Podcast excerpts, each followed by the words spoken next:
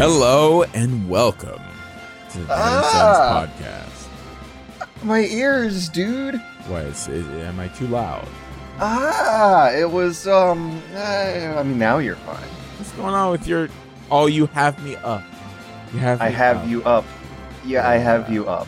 Yeah, let me Liam just put you down a notch. expecting that Matt smooth intro, and then it's like Ah. we got- we got a George, we got a George intro out of Matt.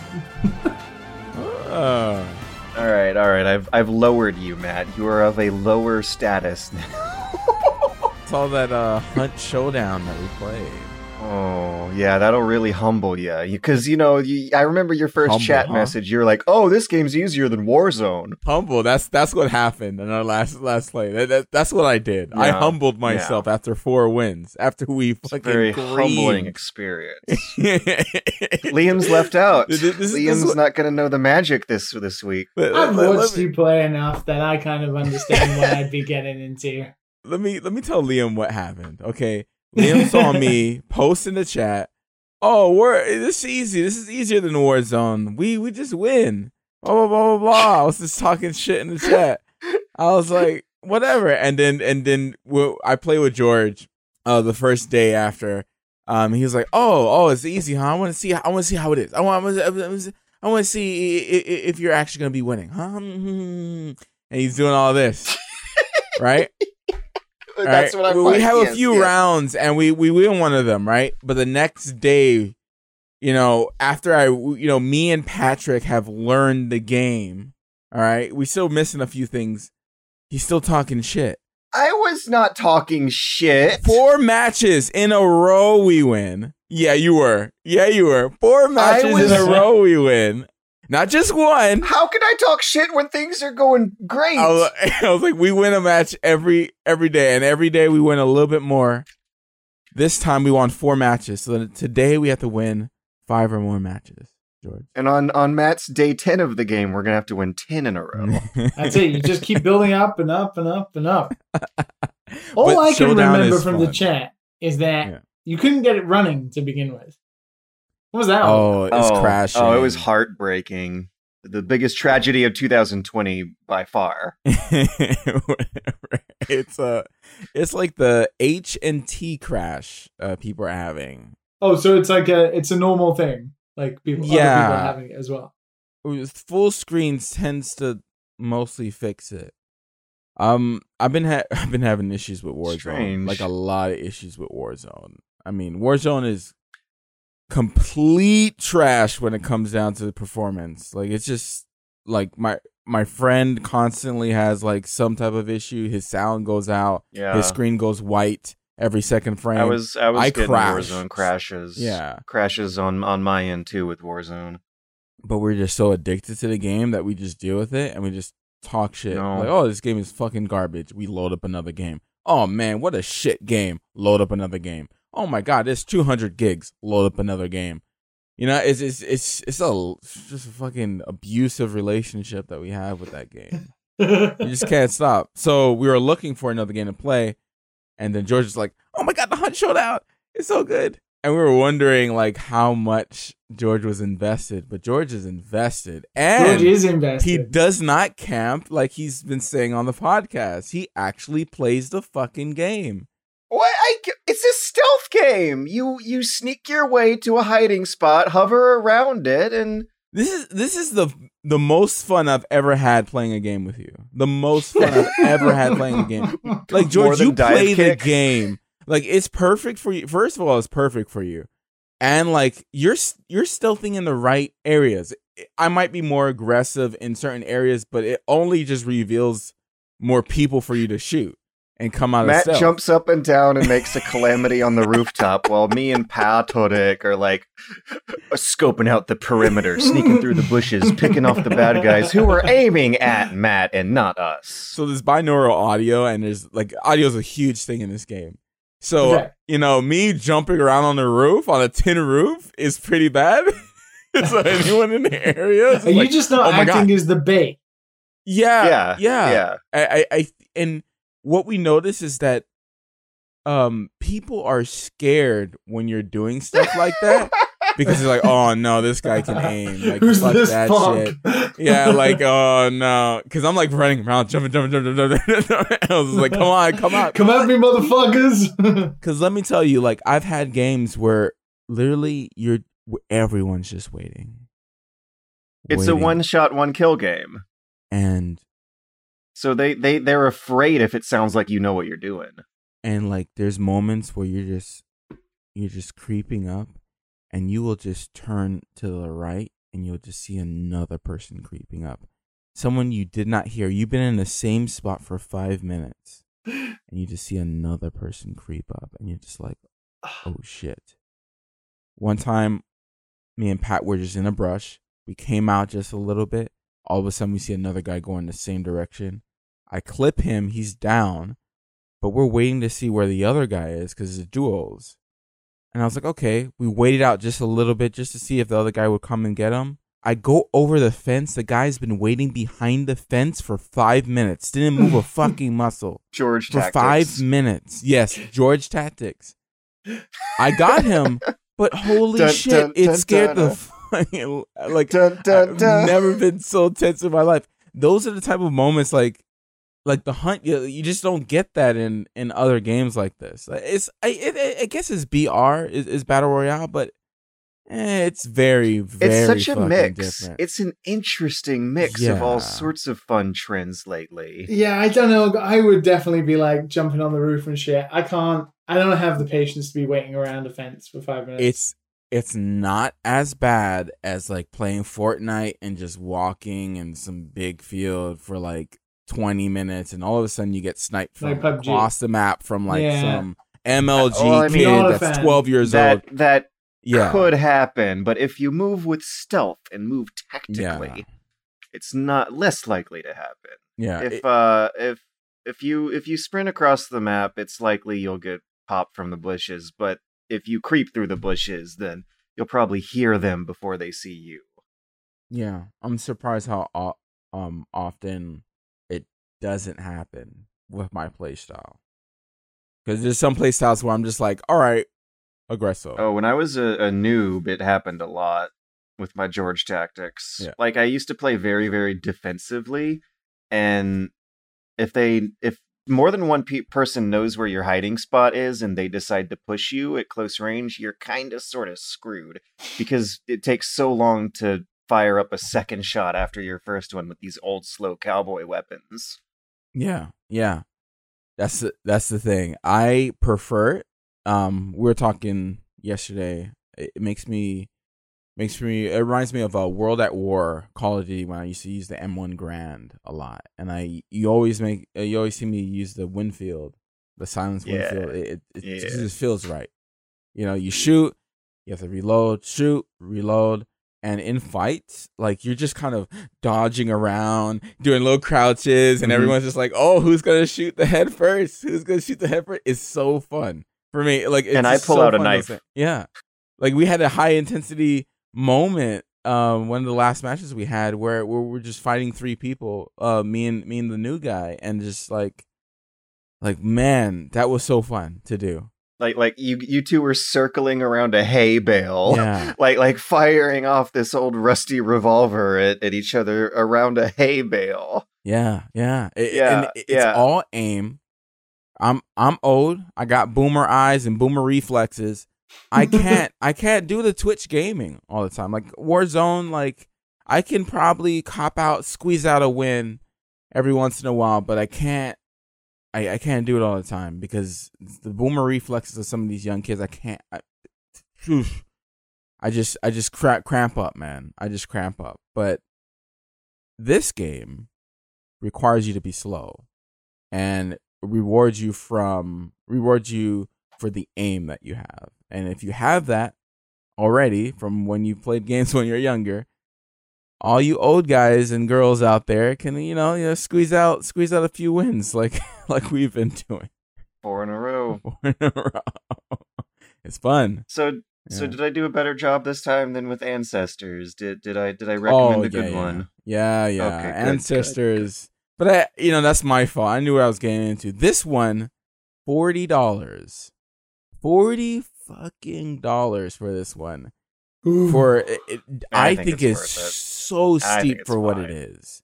It is Eh, I- so I- steep. I have absolutely what what am I at now? I don't know, like hour I've probably played 60 hours of that game in the past 2 weeks. It it it stuck with me. It's a blast. I think there's enough content there and definitely enough polish there for $40. Yeah. With a name like Hunt Warzone, like I was expecting cheapness. I was expecting something like The Culling. Hunt Warzone. Hunt Warzone, Hunt Showdown. You see, like that sounds it sounds so generic. Like that is not a good name to represent Hunt Warzone sounds even more I- generic. it, it could have been called something like uh, uh, uh, d- S- Sneaky Billy and, and the Swampy Hillbillies, or um, I like the hunt what better. the fuck is wrong with me? Just the Hunt. Yeah, the fact that it's Hunt colon Showdown makes it sound like Hunt is a series, yeah. but Hunt is a common verb. Yeah. Yeah, the game has quality to. It, it looks like a Crysis Engine premium experience.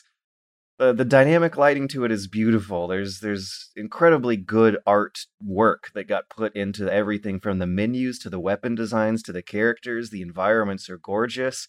I think I think it looks I am not offended by the $40 price tag after having prestige twice and unlocked a few legendary items and uh you know, uh, squeezed uh, tens upon tens of wins over the week. but without using the cash up.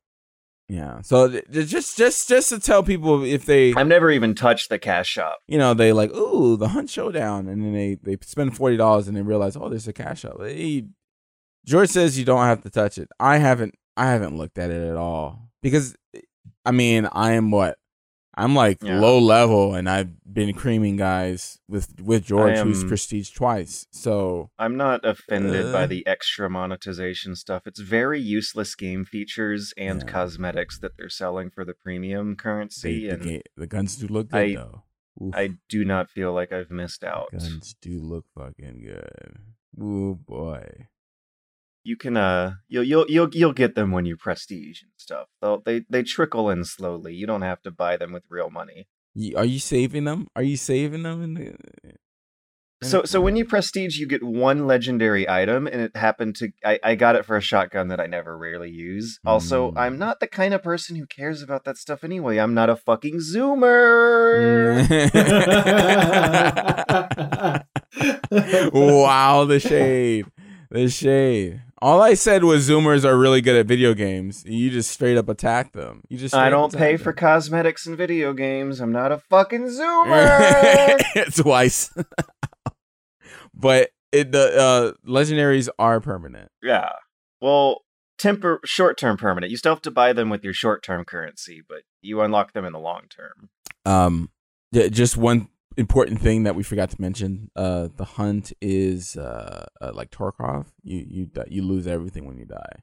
So there's that. I think of it more like Counter Strike. Like if you get two wins, you have enough money to buy most of what you're going to need for the next round. And if you lose twice, you might have to specialize in some of the cheaper items that are still functional and winnable, but I- not as good. yeah, I guess the rounds do go quicker than usual. I, I think it's like a really slow paced Counter Strike is how they modeled the economy. If you ever got into Counter Strike, then you're Mm. familiar with what I I I play losing money when you die Yeah. and getting money when you win and spending that on the op. I played Valorant, and that was pretty slow too. Mm. And I was just like, oh no, Yeah. I, I don't know I I, I, have this. been interested in that. I really don't. I, I I don't know if I'll be able to swim with the Zoomers with that one, but that does look like something that should cater to, my To George sensibilities. Yeah. Yeah. the, the boomer, reflexes. You can definitely do- well with boomer reflexes. I I did okay, but I it's you have to be so consistent for about like 20, 20 30 minutes. Those those those rounds are long, uh, are so long. You have to win like twenty times or something like that. But I, I only played a couple games, so don't. don't How's the the time to kill? Do people like die in a flash? Yes. like in that game. Yeah, yeah. You you die quick. I mean, usually if you go around the corner, you're having a fight with someone, you're gonna die. Um, but you you do have health, of course. But um, yeah, like snipers get you in one shot, stuff like that. It, it's like call it's it's it's Counter Strike. It's Counter Strike. Maybe a little bit beefier than Counter Strike, but yeah. like Yeah, Counter-Strike. yeah, yeah, uh, yeah, yeah. You know, it- it's it's definitely not my thing. Definitely not my. I do like Oh, the slowness, oh, but it's oh. not my thing. Oh, okay. Yeah, yeah, yeah. yeah for, for you guys, probably. What about you, Liam? You, you you played any? uh You play Valorant or t- Hyperscape or any of these new ones that's been popping up? Competitive FPS. No, I was I was briefly interested in Hyperscape, and then I caught a couple of the beta reviews, like some of the impressions, and it looked shit. Like Yeah, I played a little bit. it, it sounds like all of the weapons are imbalanced, and just there's a lot of like things they've not learned from battle royales over the years, and they've kind of Yeah. just gone for the standard. It looks like the the movement and everything's interested interesting, but ultimately they've fucked it, kind of rushed it out, maybe. Um, so Yeah. that killed that interest. I don't know, man. Multiplayer, as we discussed, like multiplayer games are tough just because of time zones. So I, ne- I never even keep up. I d- just don't even bother. It's hard to schedule these things. We did get to do Jackbox. With We the, did uh, get to do that, but it did require me waking up at seven a.m. in the We- morning. I missed. I missed. That did not diminish your razor sharp wit, though, friend. I did win. Yeah. I can't believe I missed. I did this. love those penis shirts. Oh, the penis shirts. Okay. Oh, you guys are definitely Yeah. playing Jackbox if Yeah. you have a penis shirt. I'm also the trivia master. I won the trivia murder party. I suck at trivia. I I trivia. can't believe how much worse I was at that one than the other. I dominated, to be honest. Dominated. But yeah, 7 a.m. So, like, if I had to shoot people at 7 a.m. to wake up and play, I don't think I'd be any good. I could barely wake up to draw t shirts, let alone shoot people. I absolutely do better at competitive FPS when I have coffee flowing through me. I've I noticed this back in my siege days. Mhm. Getting jittery on coffee will like have me peeking left and right all the fucking time. Like like making a good mental map in my head of where where the players have been and where they haven't. I I I think I don't know. I don't know if any of you guys have ever tried that or whatnot. Coffee absolutely is my my gamer stimulant of choice with this stuff. I mean, coffee Mm. got me through Jackbox, but I had to wake up pretty damn early to get it. The tragedy of uh of that Jackbox was that I requested that we switch to Drawful, but then didn't join the lobby fast enough to actually Yeah, when we were playing TKO, I kind of blanked a bit. And then later on, as the session went on, I started jotting down some ideas I wanted to draw later, and I never ended up getting to draw them. I wanted to draw like like the angry video game nerd looking at a digital foundry report of something running at only 59.9 FPS, and I never got to draw my doodle of that. And uh, I knew everyone would have loved it, but now they can just laugh at my my scribble of that vicariously through imag- the power of imagination. There's no way people could figure that shit out. Some- Nobody would. You got some No, no, I had mouse like skills. I had a bunch of tabs on my windows of stuff I wanted to to trace over and draw over. I was I was ready. I had an assortment of fun gamer. At least you gags. weren't like some of them. No, no names mentioned, but some with drawing tablets who turned up to the. They're like, "What is this shit? Come on, use your mouse or your trackball or your finger. Don't use your." Trackball. Yeah, it was Oh. really good fun. Outside of that, it did. It did. You know, it made me want to play more multiplayer games and stuff like that. I'm hoping we can do more in the future.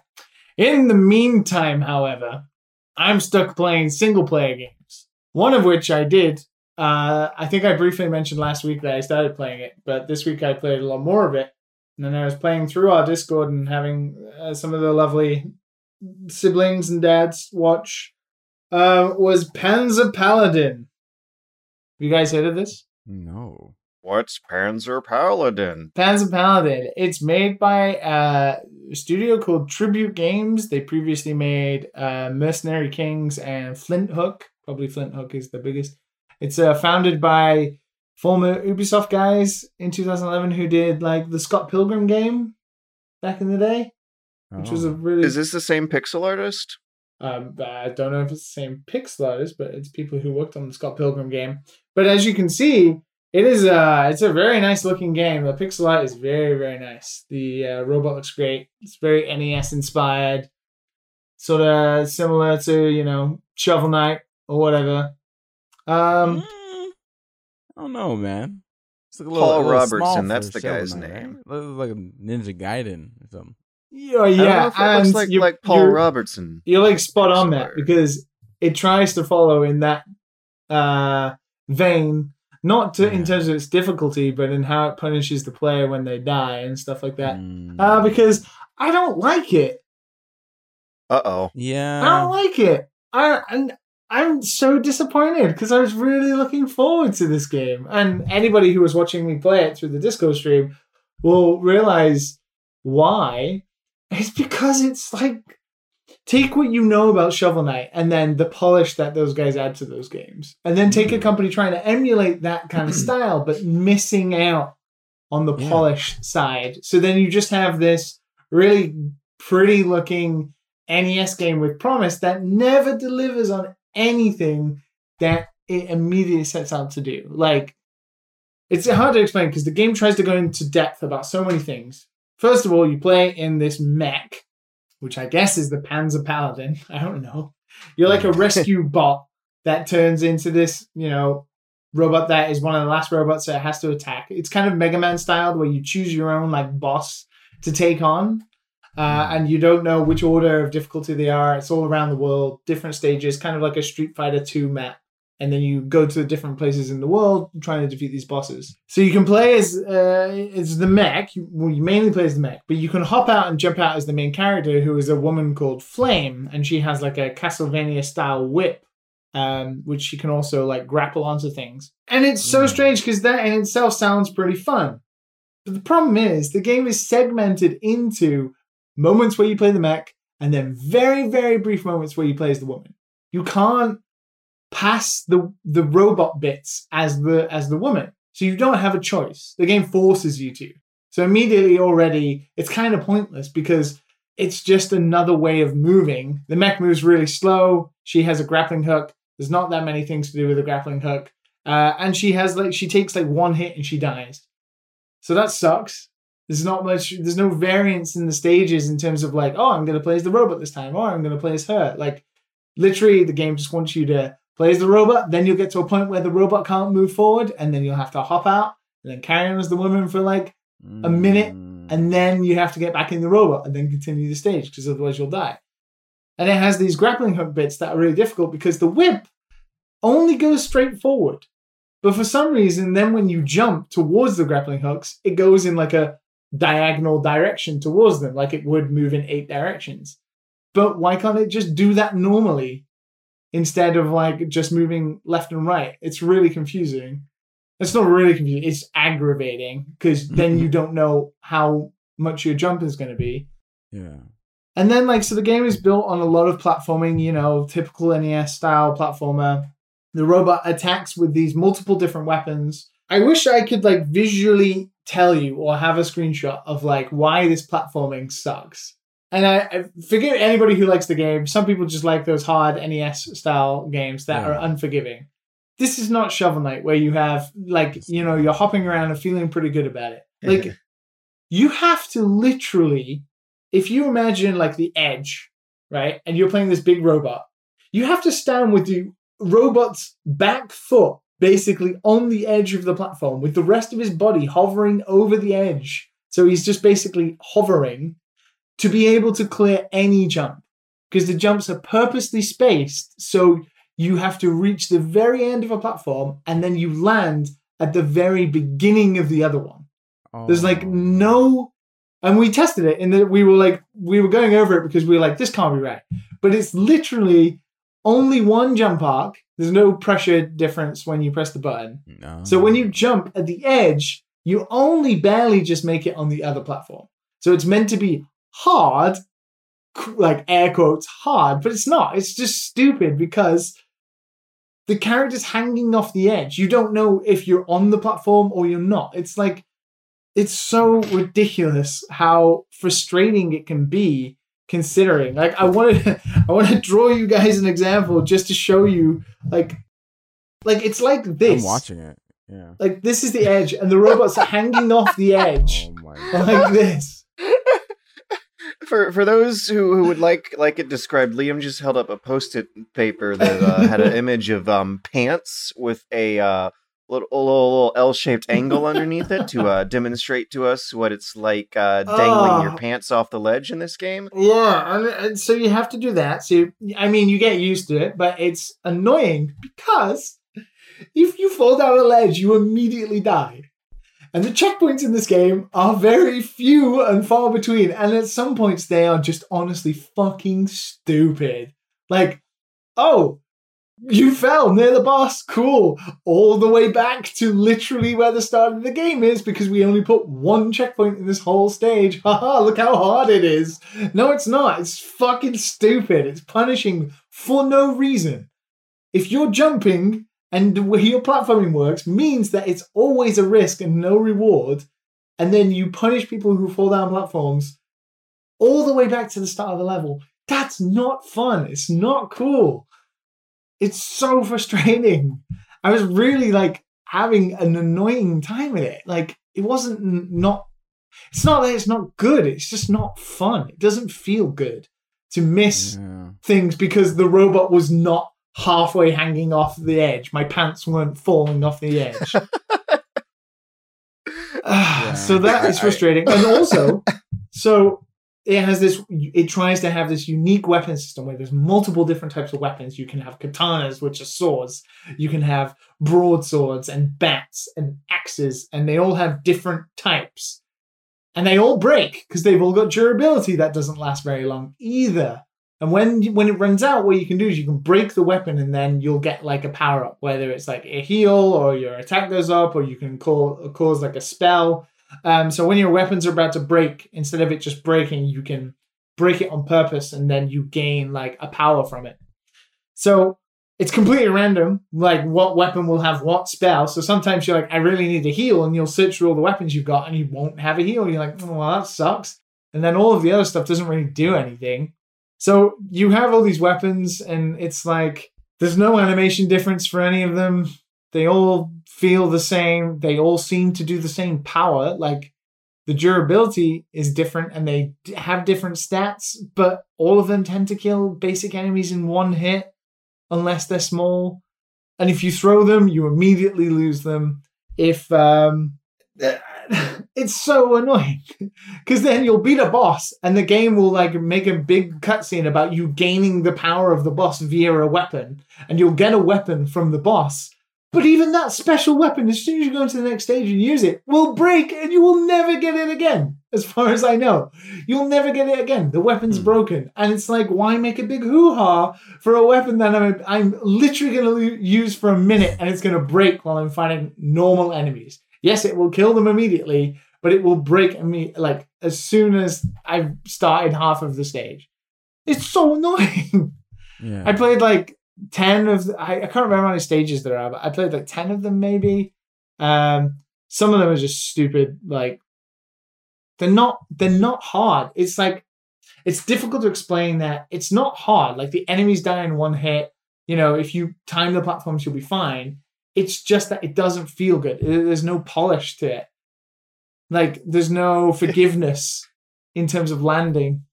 Hey Liam, If you say get good, I swear to fucking god, I'll punch you in the face. it's just as bad. Are you ready? yes.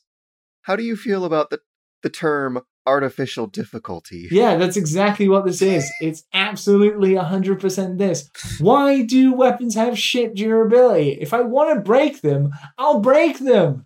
Like, if. like, you have a unique system where if I risk getting the spell, I gain the reward, but at the same time, I lose the weapon I'm using. That's cool because it's my choice. But if you're just going to break my weapons anyway, and then I don't have any weapons when I fight the boss, or I have to fight enemies just by punching them, that's not cool. Let me choose. Let me choose. And then also the checkpoints. To even take a checkpoint, this is as artificial difficult as you, you get. You have to sacrifice a weapon and put it in the checkpoint. So if you've got Sure. only one weapon, Okay. there's always a checkpoint before the boss. And if you've only got one weapon, you have to put it in the checkpoint and then go and fight the boss with no weapon. Or you fight the boss, don't put the weapon in the checkpoint, and if you die to the boss, and remember they're like NES bosses, they're not difficult, but they are cheap. So you might die the first time you fight them just to learn their patterns. Learn the pattern. You will not go back to that checkpoint. You will have to go back to the previous checkpoint, and there's usually only two per stage, which might be like near the start of the fucking stage. And you're like, at this point, I'm just not going to play anymore. I'm just going to stop. This is not fun. Fuck this. It's so frustrating. Not only are they underutilizing the fact that you're you've got this cool duality of being a mech, a really strong mech, and then you know, kind of a glass cannon character that's more mobile. Your platforming sucks.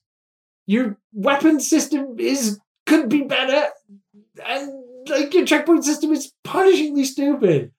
Like, ah, it's ah, I'm so disappointed, guys. So Sorry. I really wanted to like this game. It looks so good. The mech looks great. The art is amazing. The music is meh, which is also disappointing because you think it'd have like a bopping NES soundtrack to it. It doesn't. It's very flat. But yeah, just, just go play Shovel Knight or, or something similar. Because I not just- this. I don't know. I stay away from games like this, man. Stay I don't know. When I look at this and hear what you say, it makes me want to get into Curse of the Moon. Curse of the Moon is better. Curse of the Moon Mm. is better. Like somebody actually, actually somebody did ask me that when I was streaming it, which is better. I would 100% say Curse of the Moon. It's it's a challenge, but not punishingly stupid. Sometimes you might have a bad checkpoint that has a couple of screens before the boss, but at least that checkpoint won't be all the way back at the start, and I didn't have to sacrifice my only weapon to get it. It feels better. There's more variety with the characters. You know, if you've got two characters, you can do multiple different things that are different about them. That's something Panzer Paladin doesn't seem to recognize. There are sections in Curse of the Moon where, if you have a character, you can get through it. But you can go through every section with all the characters. So there's more choice. In this, no. This is the mech section and this is the girl section. Like, Hmm. just here we go. Get out of the robot, Shinji. Go. Get out of it. yeah, just get out, Shinji. Do the, the part without the robot, and then get in the robot, Shinji, and try again. So, ah, so disappointing. Play Curse of the Moon instead. That's it. Speaking of of, of anime, Anime. Uh. Anime. Anime. we were just gonna talk about some anime. Welcome to the anime section. I'm still going through Cowboy Bebop. I'm I, I'm sorry I don't have another game to talk about this week. Past past three days, a good old internet friend of mine has gotten into Hunt Showdown on ev- every one of those days, and have spent like a couple hours showing them the ropes and getting clips for a eventual review. And um, earlier this week, I watched more Cowboy Bebop. I'm approaching the final stretch. I'm into like the late teens as far as the episode numbers go. And yeah, Mm. This is getting really, really freaking good. I wonder if you'll trust us from now on. Okay, I think it takes a few. It took me a few episodes to get into the groove of it because no one like no one talks about how weird this show is. Yeah. How like like postmodern and genre defying and unconventional a lot of the story arcs are. Yeah, he's not good at bounty hunting, and that's kind of the point. Like it's it's funny. He's Spike. He's a loser, to be honest. he's just a, a- an adorable loser. My favorite episode so far is the one where they're all just like accidentally getting high on shrooms while Ed goes off and catches the bad guys instead. like there's so many episodes where they do nothing but accidentally stumble their way through like these these hilarious series of coincidences. Yeah, the that mushroom episode and then the one where they have to find a VHS tape at the uh the old an- old earth antique stores and then oops they they got the format wrong. Like there's there's this humor and humanity to it and a a willingness to not stick to um conventions that that does remind me a lot of Neon Genesis Evangelion. Maybe a little bit less weird than Neon Genesis Evangelion but Yeah, more so. stylish. Like like it's it's more into being freeform freestyle space jazz. They feel like uh it feels like a fully realized version of what what would be like a demo reel animation, like an a, a really fun exploration of an incredibly stylish world. The one things that, that's not getting me though, I, I do like the co- comedy relief episodes better than the we're finding out your character's tragic backstory episodes. Like when when Cowboy Bebop tries to be funny, I'm having the time of my life. When Cowboy Bebop tries to be dramatic, it's a little more hit or miss with me. Um, No, because the soundtrack carries that shit so hard.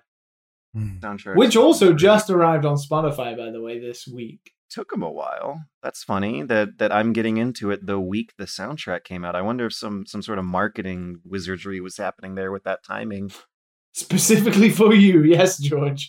No, no, no. Like I'm, dude. We, it's 2020. Every fucking thing you see on social media is like got some kind of advertisement skewed into it at some point. You scroll down Twitter and you see promotional tweets. Maybe I saw a Crunchyroll that mentioned it around the same time someone on Discord might have told me to try to get into it. Around the same time they might have been bumping some sort of money into some marketing campaign. I don't know. I don't believe that I'm making my own choices when it comes to a lot of marketing commercial stuff that I know I'm falling for. You want to talk about the dub and the subs and the scripts and the localization?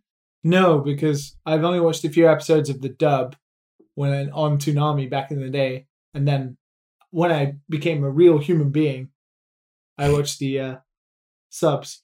Of You're killing me, Liam. No, you're killing me. No, no, I swear. I swear on on the upcoming November election that Oh, a couple weeks ago you were telling me to switch from from the the, the, the subs to the dubs No, because I- oh I Steve think- Blum's voice acting is so good. I think, I think the dub is pretty good. No, that was more me. That was Matt. Yeah, than Liam. yeah, it was Matt. Liam was like, Subs all the way. the bitch. fucking subs are the fucking way to go. And I was just like, Steve- dude, the dub is like so fucking Yeah, good. Steve And- Blum is Okay. good. I will admit. I, I, I, I, around four episodes in, I listened to them both and didn't ultimately decided on the dub. And it wasn't because of the voice acting so much as this the translation and the localization. Yeah, a line that was subtitled as "I've liked jazz since the day I was born" turned into "I've loved jazz since the doctor slapped my baby's bottom," and I just like. I gotta go with that. I gotta go with that. Hmm. That is so much more colorful and lively Hmm. and and sounds like something someone would actually say as as a human being speaking English than um than than what the subtitles were giving me. I still if if I'm sleepy, this wooden anime voice acting. Yes, this wooden anime voice acting. It kind of makes me a bit lethargic. Yes, makes George a bit lethargic. It I I still don't know if I if I appreciate anime voice acting that much, but I am really appreciating Yo, the script and Jet the humor Black and the here. music. the The fact that his name is Jet Black, I think that shit is hilarious. He's amazing. also, the uh, Japanese voice actor for Jet Black died a while ago. He was super famous Oh. in Japan. Dude, you're you're about to finish an anime. Is this like your first? what? No, I I I have finished these 20 episode like one season runs. We did uh, last year around the same time I was doing Evangelion when it came out on Netflix, right? Oh yeah, I keep true, talking yeah. about how like my formative teenage anime experience is FLCL, and I keep trying to compare it to those heights of uh, you know that that sort of uh, virginal All first rush of discovering soundtracks. something cool. Virginal. Oh yeah, speaking of like great follow up on a on a concept anime style with great soundtracks, FLCL. I you know, I was like like 14, 15 at the time. I don't know if I'll ever experience that high again. I'm just chasing that anime high for the rest of my life, I guess. yeah. Nice, nice digestible 14, 16 episode series, something in that range. Like I I don't know if I can make any promises anymore to try to keep up with these big never-ending shonen series. Speaking of My hero. anime, How in the in the fucking anime. hype Oh, Okay, been, Matt. Anime. Okay, How yes. hype have you been, Liam? I'm pretty hype. So finally, for whatever reason, My Hero Academia, Boku no Hero Academia, mm-hmm. has English subtitles on the Japanese Netflix. Now, it ends at season three, episode 25. which I don't know if that is the latest episode or not. So is My Hero Academia on season four now? Yeah, yeah. It, it ends. It ends on season four. I I mean, it already ended season four. Okay, So, so, Netflix is behind. So I'm still catching up to the end of season three. Oh no! but then I will move on to season four. But so I'm going through the like uh, the provisional license exam thing now, Okay. and it's good shit. I forgot how much I like this show. It's really good. It's tight. Good. It's very tight. Season four is good too. Tight Fucking shonen, good, man. I'm I'm all in for tight shonen. Like Ooh. It's funny because I don't know if those two words are like great, great combination. anime. It's all about tight shonen. Oh, Anime.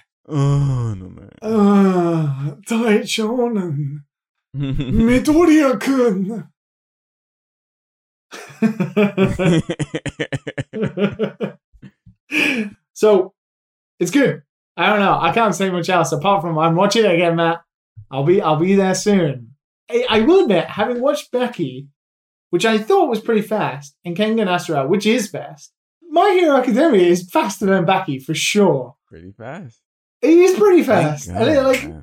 it gets moving like two or three episodes max for like a fighting conclusion like beginning fight conclusion. flashbacks. yep flashbacks oh my included god! This is why I'm having trouble. it's so good i'm really i'm like i started again by watching the end of the uh season three mid or whatever it was with uh Yeah. all all might versus all for one fuck even just watching that episode again ugh, ugh, so good like Mhm. so good Mm. and I really enjoy it. It's been like my Mm. anime power hour before I go to bed, and uh, almost caught up to the end of season three, and then I'll move straight on to season four somehow. I I want to be in a room while they're like doing lines. oh. They're, they're, Are we gonna have a, an inside anime rooms. night on Discord? Anime. Anime, Oh man. anime. So Matt wants to be be around them when they're doing lines. Gotcha. I heard that much. oh, You're dazed out, George. Dazed out over there. No, no, I'm just listening to to you wanting to do lines with the anime in the same room as them. You know what's next for you? Hun- Hunter, Hunter, Hunter. George, that's what's next for you. No, you're only saying that because I love Hunt Showdown so much. Okay, so this is this is this is the anime that you're gonna finish. You're gonna be like, oh my god, why why doesn't he fucking write a fucking chapter? Ah, and you know, Yeah. so- Joff Joff said I might like Hunter X Hunter. I've tried to get. you met him. That- That's what you're about to tell. You- No, you, met him. no, and you know no, why, get but you can't up. tell because you know. No, no. I I downloaded Liam, the Shonen Jump agreement. app for my phone, and I signed up to the two dollar subscription a month, so I could catch up to One Piece and read on my iPad. And it's really good. Like clean scans. Hmm. It's legal, I think. I don't know. Um, I mean, it's Shonen Jump, so it must be.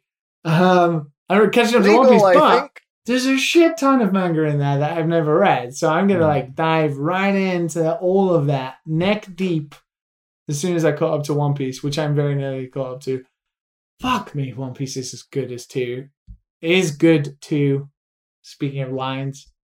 Um yeah. Fuck games. If I have to deal with Panzer Paladin, I'm just gonna go straight to watching the good shit on Netflix and then reading my manga in bed.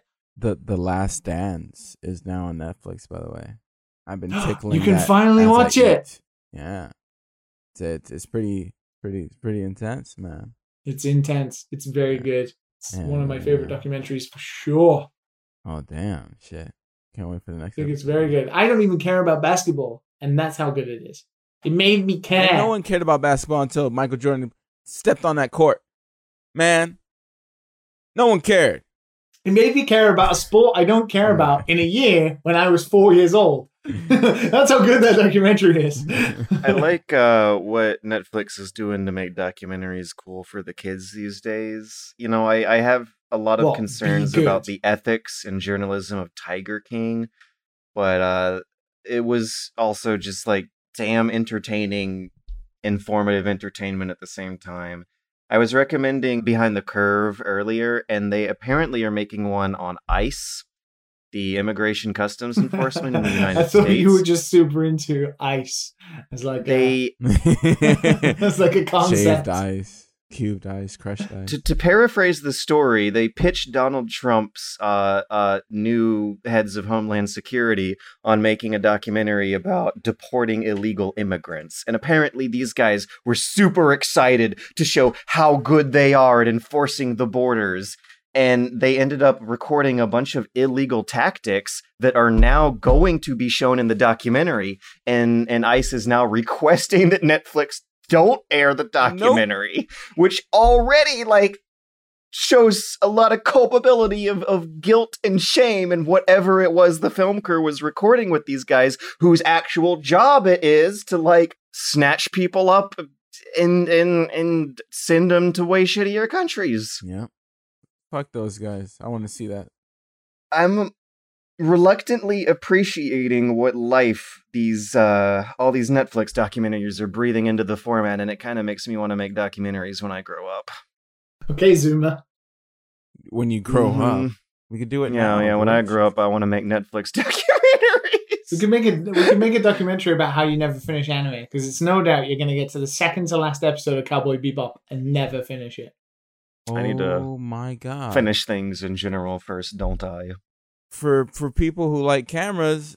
Fucking, we're recording this. What? Fucking Tuesday. A7S three finally fucking came out. They're fucking there's fucking reviews on the shit now.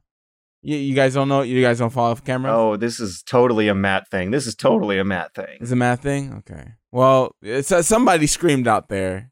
Oh my god! What? Let me check YouTube. Yeah. Considering we have a photography channel in our Discord, I think it's appropriate that you go Oh and my tell us, god! Matt. I, I I should probably like throw a little message, guys, guys, guys, guys, guys, guys, guys, guys, guys. it's it's a camera that's been rumored for years, man. It's like Sony came out with other cameras, uh, updated other lines of cameras, and never updated the S line. so it's like, oh shit! All of a sudden, Like, finally, oh it is. Oh shit! It is the twenty eighth. Fuck. Shit. Yeah. Man, July has time flown keeps by. slipping into the future. Oh my It's god! crazy. It's gonna be it's gonna be August so soon, guys. I really hope I can like reset my sense of time next year when this lockdown shit is over. I fucking hate not sleeping normal hours and constantly being surprised at what day it is. Yeah, I, I I'm surprised. I was like, wait a minute, I I could swear it was just the 26th. I mean, it was technically. No, I mean, it's well, the 29th yeah, for me technically, but now. it's just like, wow, I'm I'm losing it, guys. I'm losing Mm. I'm just like waking up, working, and just like hanging out or playing a game and just going to sleep and then repeating the same thing over and over again. Weekends are not weekends anymore. Live, game, repeat. It's been a year since I've been on a single date. George, George, let me let me let me let me holler at you real quick. Let me holler at you real quick, George. We, we can we can we can make something work. Let me holler at you. I just took pictures for my friend for his Tinder. I'm telling you, man. oh yeah, you can you can get that hot new camera. Yeah, yeah, you could you could buy the camera as an excuse to take photos of George, and s we can set up George's Tinder account. Dude, I, I, I was um I, I used well I didn't have the camera yet so I, I was using the, the, the iPhone, you know I was using it, the iPhones are pretty good, uh, but, but Yeah, this, they are. This they is the are. 11. They really are. yeah, the little small ones. George is even better The new iPads. I can't believe how good the camera is on that thing. It's yeah, insane. Yeah, video on that's pretty good too. If you're like taking video of like your kids and shit, it comes out good. really well. Yeah, yeah, I've seen people use it. Where are my children? Yeah, yeah, yeah, yeah, yeah. Oh, they're gonna s- squeeze out little, little, little, little children, little, little mixed babies over there. Liam. No, we don't. Little mixed babies That's- over there, Liam. Calm down, Matt. We're not having children yet. No, we don't. Our, our mixed children. do Oh, let me say it exist yet. louder so she can hear. Say uh, out some mix. let me not break this microphone. I have nightmares of like my kids growing up to turn into Gamergate support. Well, that'll be that'll be on you to make sure that doesn't happen. yeah, it's where you bring bring them up, man. It's where you bring them up, man. I Just don't gotta- know. I Just gotta steer them in the right direction. man. there's I mean, there's only so doesn't much work, I but- can do when when all of their internet communications are going to be dominated by a completely opposite set of values and ethics. You know, you can you can train them to be outside most of the time. Train them like a dog treats. Oh, yeah, give him George. treats. give him treats. Take him for a walk. That's exactly how to do teach him teach him tricks. Do not take any advice from me. I, I, I I've I've I've grown up with my mom being a director of preschools, so I, I you know I, I I've I've seen it. I've seen the the shitty parents and stuff. So What you can do is you send up like a, a terrible post about somebody that's a complete lie on 4chan and then put the hand on the mouse. And if they don't click it, if they don't click post, they, they get a treat. Give him a treat. There you go. good good that's job, we, Jimmy, That's how we fix the internet. Timmy, uh, Sh- Sean. What, what what what you gonna name me, kid? George. Chad. Oh no! Oh, Don't Jesus. fucking name him Chad. Oh no. Chad no, George. Weedman. George. They'll be named George. Chad Weedman.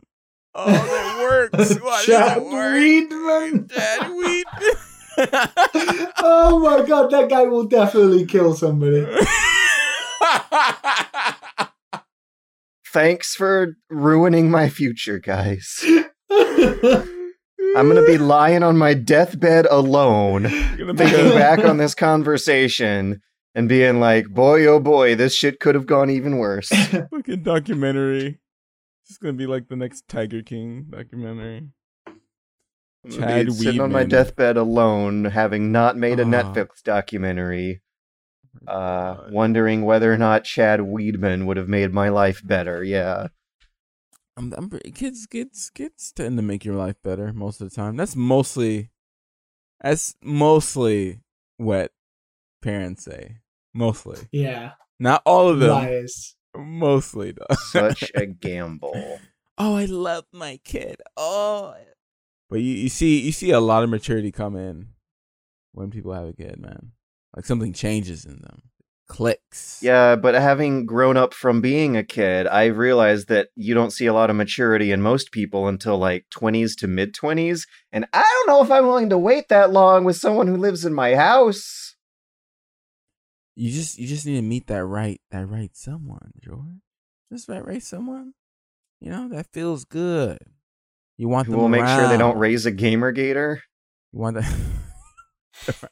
I I'm really interested in George dating. I'm really interested in George dating. I need to see more of that, George. I want to see I think you should go. I'm gonna move back to Georgia so I can I can shave meet the top every, off.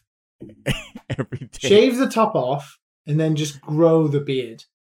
Oh yeah, yeah. You could you could do the mat or whatever was Yeah, basic, basic mat, bald yeah. guy, basic bald guy routine. Yeah, I'm gonna go and call it the daddy. I think the daddy. the daddy. Come on, George. Come or on, in. George's case, Mm. the anime daddy. shave that shave that head. I love drinking agua fresca and watching on. Fuji. Fuji water. From Mount Fuji. Oh, reading manga and watching anime and eating mangoes. My kid's name is gonna be Chan. Chan. Weedman. Chad. Chart Weedman. We're we're on like low sleep, all of us. We're on Quality content, as always. Yeah. Oh man, it's been a while since we had a good train wreck. The holidays are here, and Santa's not the only one bringing you gifts. For one night only, we're bringing on the Bounty Hunters with 11 episodes of Cowboy Bebop in a row. Bebop, as we deck the halls with this timeless series. Tell me some more. The Cowboy Bebop Holiday Marathon starts next Saturday at 10:30. Let's jam. News is so fun this week, guys. Yeah, we we'll got a real fun that. news week. Um, so some some yeah, I, I don't know if they're a hacker or an insider is uh someone is leaking Super Nintendo and N64 era source material. I don't even. Would you call this source code? Because a lot of it is like documentation and not necessarily code. What's what's the terminology, Liam? It's source code. Yeah. Okay, well we'll call it source code It because is source code. It's, 'cause it it's- is source This code. is, I mean, it's it's a lot of things. Hmm. Source code is predominantly a big part of it. There's a lot of other stuff. Art. Mm. So we're recording on Tuesday. These leaks are still ongoing. They began on Friday. The first bits of unauthorized Nintendo making of documentation, some old pixel arts, and map viewers started showing up on 4chan. They're calling it the Giga Leak. And a lot of really weird making of materials are are being revealed that a lot of it is like delightful. There's a sense of humor behind it, some fascinating looks at game development. The Yoshi. Definitely a conversation, you know, to be had about about privacy and and and property rights. But the fan reception of this stuff. Oh, and also what it's going to do the emulator scene. Because the highly technical documentation in here apparently is something that might make emulators a lot more accurate than they were before for these consoles. But the fan interactions of this stuff is like mostly fairly positive. People are making cute fan arts of these weird, janky beta Yoshis. Yo, the Beta Yoshi is awful though. Holy shit. I wanted to ask you guys how you feel about these beta Yoshis because um I'm seeing some artists who do seem to have more generous interpretations of the sprites than what I was thinking. yeah. Yeah. Yeah, They go little um, crazy with these. I'll I'll post some links in in our Discord so you and I can look at them together. People who are listening can follow the Ars Technica story in the description to uh take a look at these various beta Yoshis. But there's a um I think it's a little creepy looking skinny Yoshi. I think skinny Yoshi is a little bit unsettling to me. I, I really like bubbly Yoshi. Grandpa Yoshi is the best. Grandpa Yoshi does kind of creep me out a little bit. Yeah. All right, so I just posted a screenshot of four of them in our Discord. In the upper upper right, we have my favorite, Bubbly Yoshi. In the lower right's the fan favorite, Skinny Yoshi. But I don't know, something about his snout. He looks too much like a dinosaur and not enough Yeah. like a plushy fun friend. I He looks like a shit crocodile. Yeah. Yeah. There's a sprite of Luigi giving the player a middle finger that uh, someone found in some some source code versioning for Super Mario World. There is a 3D model and skin of Luigi that they found from a scrapped two-player version of Super Mario 64. There is an incredibly friendly for 2020 looking like black girl with fuzzy afro hair who was apparently might have been a placeholder art for the Star Fox crew. Mhm. And uh, I don't know if this is Star Fox one or two, but apparently at some point in the art production process, they were they were drawing her in place for one of the animal That's pilots. Insane to think that there might have been a black girl years ago in Star Fox. yeah, Fox. and that's also like evidence that this shit was always around and just not getting passed by Approved, the yeah. marketing and commercialization process of this stuff. Which, I mean, no shit. an interesting early 3D model of Link that it looks like they're experimenting with the Super FX chip where he is totally triangle. he looks like a Star Fox villain in um in in this screenshot. Uh yeah, a lot of this stuff makes me r- remember what it was like in 1999 reading up on beta Ocarina of Time. You can some of these users have been able to fly around some maps of early Ocarina Time beta rooms that were shown only in weird, obscure French VHS tapes before. Mhm. Oh, and there's also um uncompressed audio files for um oh my god, yeah. for for lines from Star Fox. You can hear Peppy say "do a barrel roll" in like uncompressed FLAC quality. Oh god, I I got real excited when one showed up that was supposedly Mario saying "so long, Gay Bowser," and it turned out that was a fan made um restoration slash touch up effort but I also enjoyed these uncompressed art assets from the Ocarina of Time concept arts. These are renders that I remember seeing in a strategy guide as a kid. In game, they're very pixelated and a lot of stuff got blurred over, but this is like a bigger, better version of stuff that was priorly released in in this sort of resolution in print on paper only. Uh, what else was there in the pile? A lot of weird, fascinating, quirky stuff that we we can't go over now. But uh, as far as the list I, I made, that's that's most of them. Wow. But yeah, uh, what what do you what do you guys think of Beta Yoshi? Which which Yoshi is your favorite? Bubbly Yoshi. Yeah. I I yeah, I like Bubbly Yoshi too. Yeah. Whatever this fucking weird ass Yoshi is, is fucking Shit crocodile Yoshi. yeah. Sucks. it's weird, really weird, dude. Really but weird. there's a lot of uh cute fan art people have made of shit crocodile Yoshi, and I might change your opinion by showing uh this. No, I don't think so. His him. mouth Alright, is Here we go. I've in- seen them. incurable. No, no, check, check, check it out, check it out. Uh, this this person turned shit crocodile Yoshi, Scroogy Twoogie here turned shit crocodile Yoshi into No. kind of like No. cute, lanky. No. Yeah, okay. When you have that bird, that bird beak type thing, it looks shit. Oh, he's a dinosaur. All right, here's one by um Motfal on Twitter. What do you guys think of this interpretation of shit crocodile Yoshi?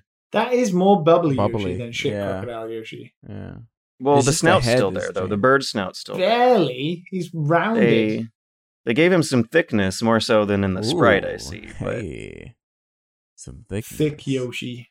Thick ass Yoshi. No, that's terrible. Terrible.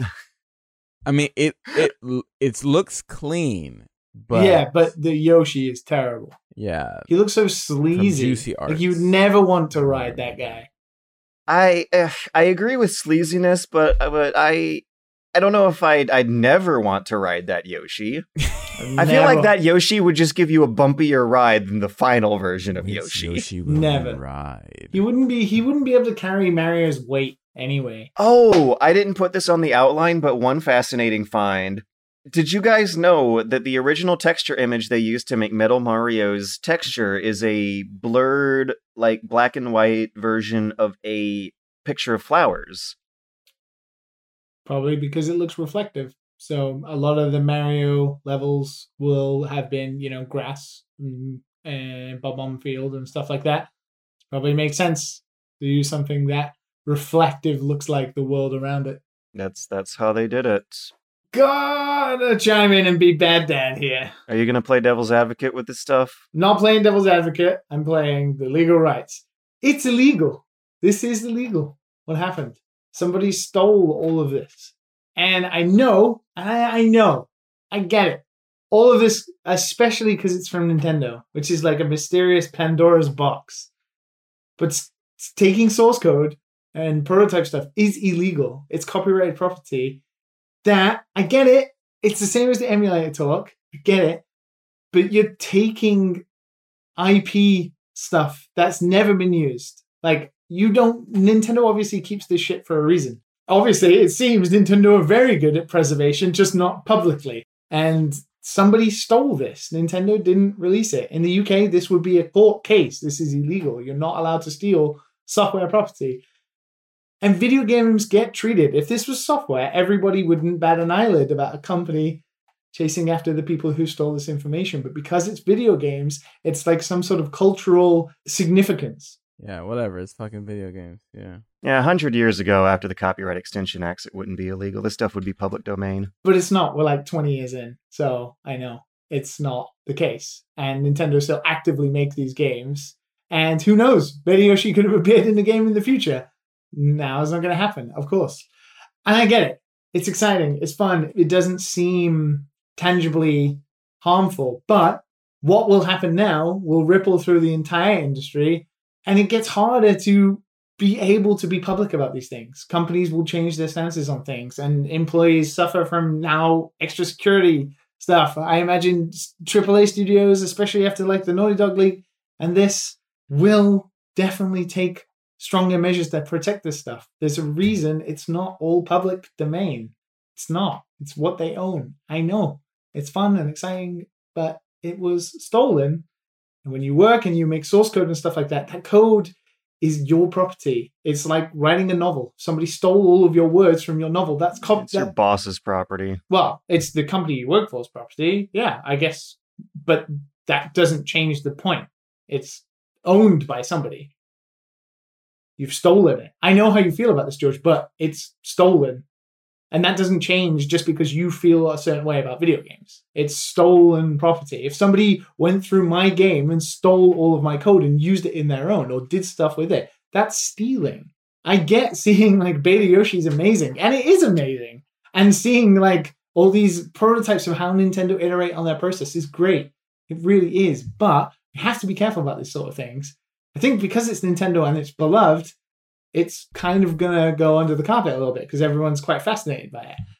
But Yeah, it has real value to the fans. They're engaging with it positively, and yeah, uh, exactly. It, that's it, it does seem to be uh, encouraging brand awareness and and and getting people uh, uh, engaging with with their property and and and inspiring kids to.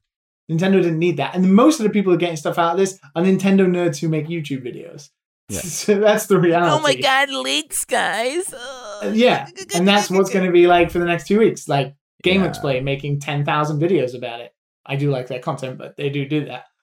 Yeah. Uh, and yeah, Yeah. it's you have to be careful about these things. Honestly, I know, dad lesson, I get it, but stealing source code and stuff like that is illegal. You can't steal source code. It's owned property. And also, you know, disclaimer: what's always legal is not always ethically right either. But this is ethically right. Somebody wrote that. Somebody, it's like writing a book. Like I, it's no different. You write your you write a novel, and somebody takes pages out of your novel and slaps and copies them, or somebody takes stuff that you didn't mean to be released. You made a movie and it had a whole bunch of clips in it that you didn't use. Ooh, You, you don't want those out. I don't know, man. do This shit's want those out. 26 years old. It's part of a public brand that every single person on the planet is aware of. That has kind of transcended the uh the authorship of the original creators and become a part of human history as but it hasn't though because those people still work at that company. only out of legal technicalities do they still own this stuff like only out of a century of copyright extension acts of disney extending the deadline for what it takes for stuff to go in the public domain every time mickey mouse goes up for for renewal is this stuff still considered private property owned by nintendo But you're only thinking about the art. You're not thinking about literally what makes the game work. What makes Nintendo able to make it's very hard to explain. Like, why is Nintendo better at doing some things than others? Well, specifically because the way they make games and the way they structure their games is a certain way, right? So if that knowledge is then leaked out and you see the iterative process and you see the things they kind of do, not necessarily is that a good thing. From a video game developer standpoint, I can assure you, a lot of people not particularly happy about this. And even people who are like uh, like Mike Mika, who is you know one of uh, he's a renowned uh, uh, what do we call them conservationist? I don't know how do you call conserving video game history. You know, it's one of the largest video game collections in the world. Even he is saying out there that this is not the way to go about these things because Nintendo are going to be less reluctant to give this stuff out now, and it's like the guerrilla warfare way of dealing with things. And in this essence, it's not legal as well, even though it is exciting. I get it. I get it. I don't know how to explain. it. It is exciting for me to see these things too, but it's also got to be considered. What if in a couple years we see Nintendo officially release Yoshi Maker from uh from And- from yeah. all the evident value that there is and and fans being delighted and and and, But and that's just tickled. like a positive. You're just putting a positive spin on a bad situation, though. I don't even think it's a bad situation. This is a bad situation for an incredibly small, privileged, wealthy minority of bosses who do not represent the people at large. That's not necessarily true. You don't know that. You don't know that. Sorry, children. It's not all rainbows and sunshine. Baby Yoshi is pretty funny though. So last week we were recording our podcast episode while Microsoft was revealing Halo Infinite. What did I say to you, Matt? What does it look like? We're okay. And I want to say that when when that was going on, I was looking at gifs of the like four seconds of that reveal where where he's driving a warthog, then he gets out, then he starts blasting, and and from what I saw of the gifts, I was like pretty pretty pretty impressed, right? You know how last week we talked about music and how if you play your favorite game with the music turned off, it completely changes everything. Hmm. Uh, a few days ago, I watched the full uncompressed 4K version on YouTube, and I will say I was not necessarily offended by the graphics, Yeah. but wow, the sound effects I had in my head were different than the ones they went with. when I was seeing this in GIF form. So, yeah, last week Halo Infinite was revealed, and it caused a big. Well, kind of big. It caused some sort of shitstorm among some some some uh, uh, let's call them eagle-eyed fans regarding the the texture quality and whether or not it looks like a next gen game or not. And I wanted to show you guys this 1600 word long Reddit thread of uh, quote unquote feedback that that they have made about everything they saw in this eight minute demo. That they're some some some of these fans here, uh, eight point nine thousand upvotes. That doesn't mean nine thousand fans, but a certain chunk of Reddit superfans would like to have 343 implement, quote, improved material quality, Uh, fix plastic looking materials. That there was some discussion over getting rid of the day night cycle they imposed in this, which I would be really excited to see what sunrises and sunsets look like on a ring shaped planet. Holy shit! Yeah, yeah, yeah, yeah. D- uh, qu- qu- question, question. I'm sure everyone knows knows the big word here. The word is flat. Do we think Halo Infinite looks flat? Yes, and there is a very good video by, obviously, of course, Digital Foundry about why exactly that might be the case. And it's got to do with real time lighting. And when you don't have baked lighting, you have real light sources, and a lot of the demo takes place behind very shadowy areas, and which can make the game look flat. I also think there's probably a little more to it where the art direction is exactly what I said to Matt, what it is. Matt, yeah. What is it? It's like a, a up res. It's like a 4K Halo. Like they up res it or It's- something. Like it's like just when Halo in 4K. It's Halo in 4K, man. It's Halo in 4K. Yeah. Like I don't know what people are expecting. Like it's Halo in 4K. I think it does look a little flat, and there are some reasons. Yeah. To I mean, it's it was announced years ago, so you probably that's what happened. You know? I, I think what happened is they showed the current gen version, and the fans were hyped for a next gen version. Yeah. Because this is slated for release on both Xbox One and Xbox One X, and uh, it was originally broadcasted on a Twitch stream that compressed out a lot of the little details. But the thing that made me really feel like a boomer is that, yeah, I get it. The trees. What what gets me is how blobby the trees look because the the trees in the foliage in Hunt Showdown look so fucking good, and I'm used to that now. What made me feel like a boomer is the Digital Foundry video and these side by side comparisons with Last of Us 2. Last of Us 2, to me, like it looks like a brown, dreary mess. Like the emotions evoked I think by the art style now at this point in my life are mattering more to me than the technology of the graphics. Yeah, because The Last of Us doesn't really have an art direction. It goes for realism, and you're exactly right, George. 100%. If you look at those screenshots, most of the screen is just pure black. The rest of it is this like brown, blurry fade of foliage into old concrete. And that Halo footage, like it looks clean, it looks crisp. You can tell where the weapons are, where the bullets are, where the enemies are. You're not going to lose track of anything that's gameplay relevant. And and I was like kind of impressed by the art style in that regard. I try to be careful to not shit too much because I tend to shit sometimes on some games. You know, out of just like pure, just you know, me being a you know just a little bit of an ass sometimes. But like when I saw this, and I was like, I was like, uh, Liam said it, and I was like, oh yeah, you're right. It's a little bit more than just the graphics. I feel like the There's some pop-in animation going on. like just Okay. like the way it was presented was just so in my opinion bad like like you see the animation of like the the brutes falling like you could skip through the to to around seven minutes where they're showing like the evil guy or whoever he is and it just looks bad the animations look terrible well not terrible i i mean w- old old. But boy, oh boy, does this look fun to play. I, I think because you like Halo and you and you're used to just like old Halo, which I am too. Yeah, But- this looks like like I don't know. everything I've enjoyed about Halo with like a little bit more of a plasticky toy veneer, which I get, but in my mind, I feel like Halo's always looked like it's made out of toys. That's something people have said since day one. The Covenant plasma weapons look like Fisher Price laser tag guns, and Yeah. no one complained about that in the past. Yeah. So I mean, Halo looks like Halo, right? Yeah. That's what's very great about Halo and why it stood the test of time because it, it, it goes for realism a little bit, but it always looks like Halo. And this game looks like Halo. You can't deny that it looks like Halo. looks like Halo in 4K. I think there are some bones to be picked with the lighting and the way the demo Mm. was presented. I'm looking at this Reddit thread and looking through some of the things people are putting as essential upgrades. It's quite laughable how people think video game development works like this, but that's by the by. Yeah.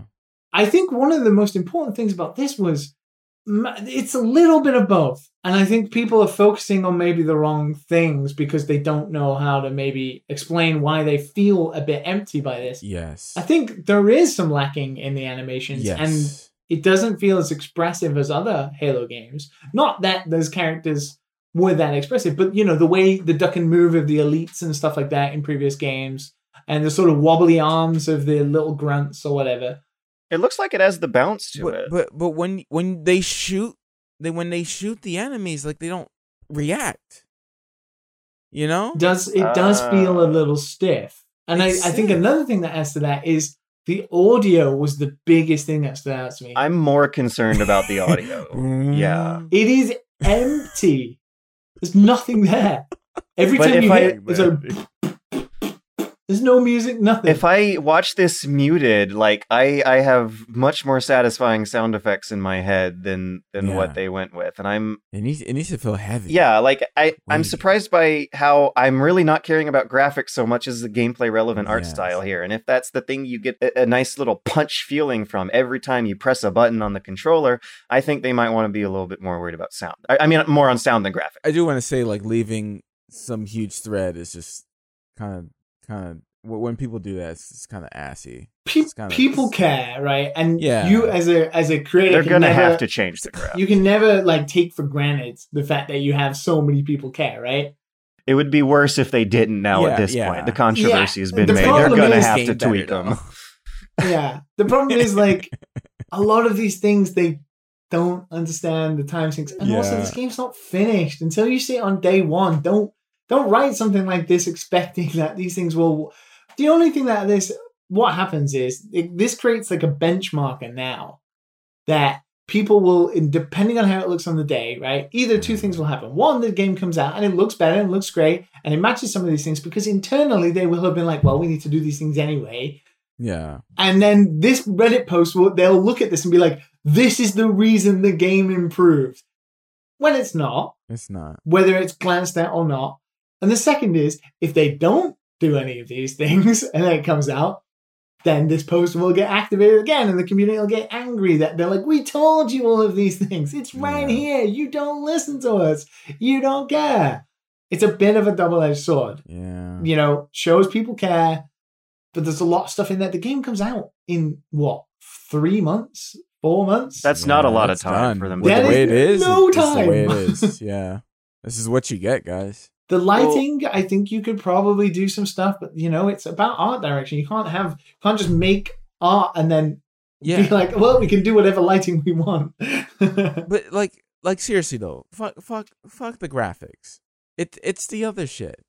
Like, if they, they, and they can't fix the other shit. The graphics, you can put a little fucking mod on it, and there you go. You, you got your graphics, Oh. man. What's the other shit? Because like gameplay wise, I'm I'm really liking some of the the decisions they've made. I mean, Like I like the day night cycle. I just would love to exist on a Halo and see how in the world day and night work when the planet is shaped like a ring. You know what? Like that's something I never even thought about before. But this game, You I guess you never get to play with that. that. you will be on a small area, I think, and you'll go to different parts of the ring. You might see it above you, but I don't think you'll get to go around. There is a day night cycle, which I think should at least like show you how shadow like if it's ring shaped, the sun may be rising on your chunk of the ring, but you'd be able to look up and see like the night on the other side of the ring. That sounds really cool.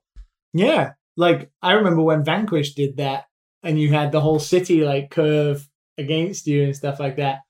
Eh, All that kind of stuff is cool, but from the size of that map, I don't think. I think it's purposely segmented so you know those mountains get higher and higher, and you just can't go past them. I'll be I'll be amazed if this isn't an open world game, like in the traditional sense. If you could hamster wheel around the whole Halo, that would that just that sounds like such a fun way to spend a day to to me. I don't know. I'm just a weird boomer like that. I well, I think you play a lot of old games, and so you just don't kind of see what we have come to. George, give me that. George is having that look. you say that, but what they showed also looks like like Halo 2020. You got features from Doom and um Overwatch in Wait, there, like what? a grapple hook What? and uh yeah, you got Widowmaker's grapple hook. There's there's all sorts of like fun stuff going on with the melee. It looks It like doesn't look clean, but yeah. I do like the idea of a grappling hook. different grenade types. This this turret has like different levels of shield to it. There's features all over the place. I think at the end of the day, I do not care enough. Like, I I do not care enough to complain about fucking Halo. Like it just I'll say like, "Oh yeah, you know, like the graphics are like a little weird or whatever," but I mean, it's good enough. The animations is probably what I would what I would realize more during gameplay. And and even then, it's good enough. Like it's it's fucking Halo. It, it's been in development for so long now that I can understand why it looks this way. You know, what I was expecting for like what when you play like all these other games that are co- popping up now, like yeah, you know this is this is Halo. I uh I, I care more about the combat evolving than, than the graphics evolving. If and considering that the name of the game is Halo Combat Evolved, I think I'm right and everyone else is wrong. Why I just said the graphics don't mean anything.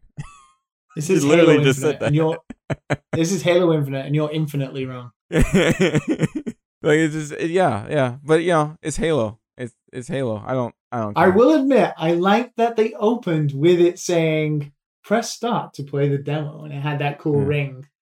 Oh, that's what I just realized.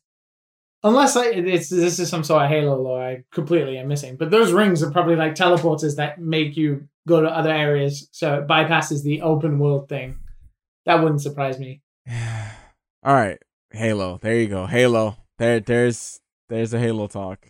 They said open world, they said day night cycle, so I want to see what it looks like hamster wheeling across a whole Halo for a whole Halo day. Like night would be really fast on a ring-shaped planet, wouldn't it? Because you wouldn't be casted under the shadow for too very long at all. It just sounds like such an interesting astrological phenomena that why am I so fascinated by what a day-night cycle looks like on Halo than anything else? So you don't care about graphics, but you care about the day and night cycle and how it looks.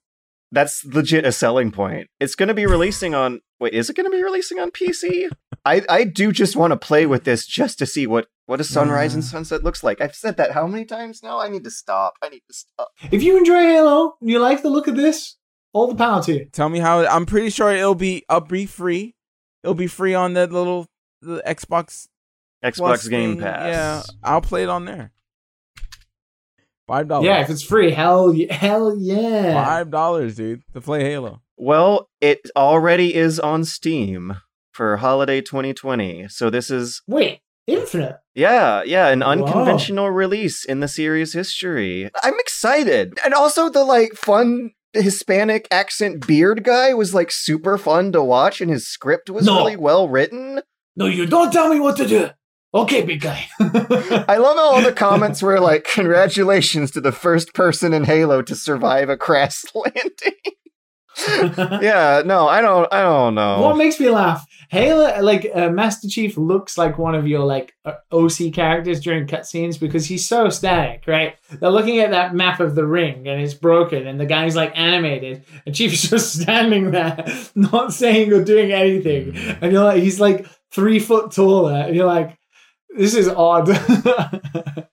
Chief needs to be a bit more expressive, at least with his arms. One thing I'm gonna have trouble adjusting to is whatever the hell the banished are. Yeah, whatever's going on in the Halo story at this point, I I lost track of decades ago. Uh, yeah, I don't, I don't think it really matters to be honest. I've heard that the stories for four and five are not that strong, and so maybe I shouldn't necessarily get as excited as It's, I have. it's been, because but- three was the height of the series, and that's it. Everything after that was garbage. two, I think, was the best story. Reach was the height of the series. Yeah, that's right, Liam. That's right. That's right. Reach is you're reaching for the heights if you're trying to beat Reach. Question. Some real good ones this week. Gee, what a bunch of fun topics this week. Um, if you would like to send us some questions, some comments, some complaints, some thoughts, some poetry, some uh, eulogies, send them to dad and sons podcast at gmail.com. Alternatively, check out patreon.com slash dadandsons and sons and pester us in the Patreon Discord channel called Listener Questions. We got a little bit from both this week. From uh, I'm gonna start us off with the Patreon. John San Zon asks Question for Matt Did you ever continue watching the rest of Kizumonogatari? And would you recommend it to Georgie Boy? Whoa, that was way back. Fucking way back. Oh shit! No, I didn't. No, I didn't. I guess I only I stopped at one. Yeah, I would like to because uh, this was the weird one, right? You watched this, right, Liam? I remember talking about this and No, I watched Bakemonogatari. Mm, wait, what? Say that again. I, Say it seven times fast. I watched Bakemonogatari. I think that's the first series. This is the vampire one, right? And it starts off really like, really artsy. Yeah, yeah, yeah, yeah, yeah, yeah. really Yeah. artsy. Yeah, yeah, I remember this, and the animation is also really good. Oh my god. Um, no, I didn't. I didn't. I do though. I do. I'm. I'm gonna. I'm gonna put a tab out. I'm gonna put a tab out. Um, because it's only like what three parts. It's only three parts. It's not that bad. Hopefully, I it's can't remember. yeah. Would you re- re- recommend it to George? No. No. George is not.